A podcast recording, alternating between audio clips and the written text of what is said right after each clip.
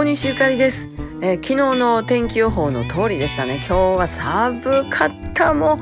えー、皆さんのところはどうでしたか？もうほんまもうなんかもうどないかなるかなって思いましたけどね、えー、今日はあの個人でですね昨日もあのスタジオに入ってきたんですけれども今日も入ろうと思ってねあの段取りはしてたんですよ気持ちの。ね、ところがこの寒さそしてあの当日電話しないと個人の練習っていうのは予約取れないので、えー、時間行けるような時間が見えたらと思いながらあの実家の台所をちょっとこちょこちょっとこう片付けを始めたんですよ。ほんたらもう楽しなってしもてねこれはここにやったらええんちゃうかあれはこっちやったらええんちゃうかってみるみるうちに片付いていきましてさあもう綺麗になってきたもうこれでもうええ感じやってなったらもう、えー、2時半3時ってなってきて、えー、今度は妹がねちょっと姉ちゃん買い物行くけどってなってあ買い物行きたいなねおかずやなんや言うて買いに行くっていうのであの近所のスーパーの上に大きな100均があのなんかリメイクされましてねすごい広い100均があるんですよ。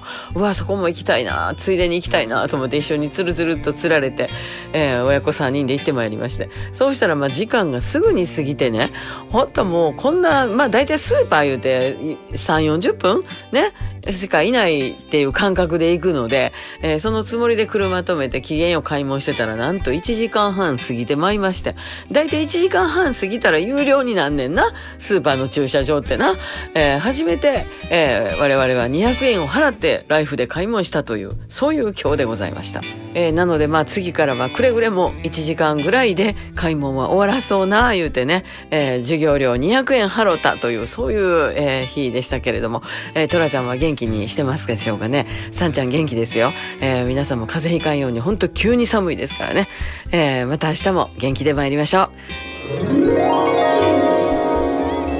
う。だから結局、スタジオは行かなかったって話ですよね。はい、よくわかりました。ライフとかああいう大型スーパーでも、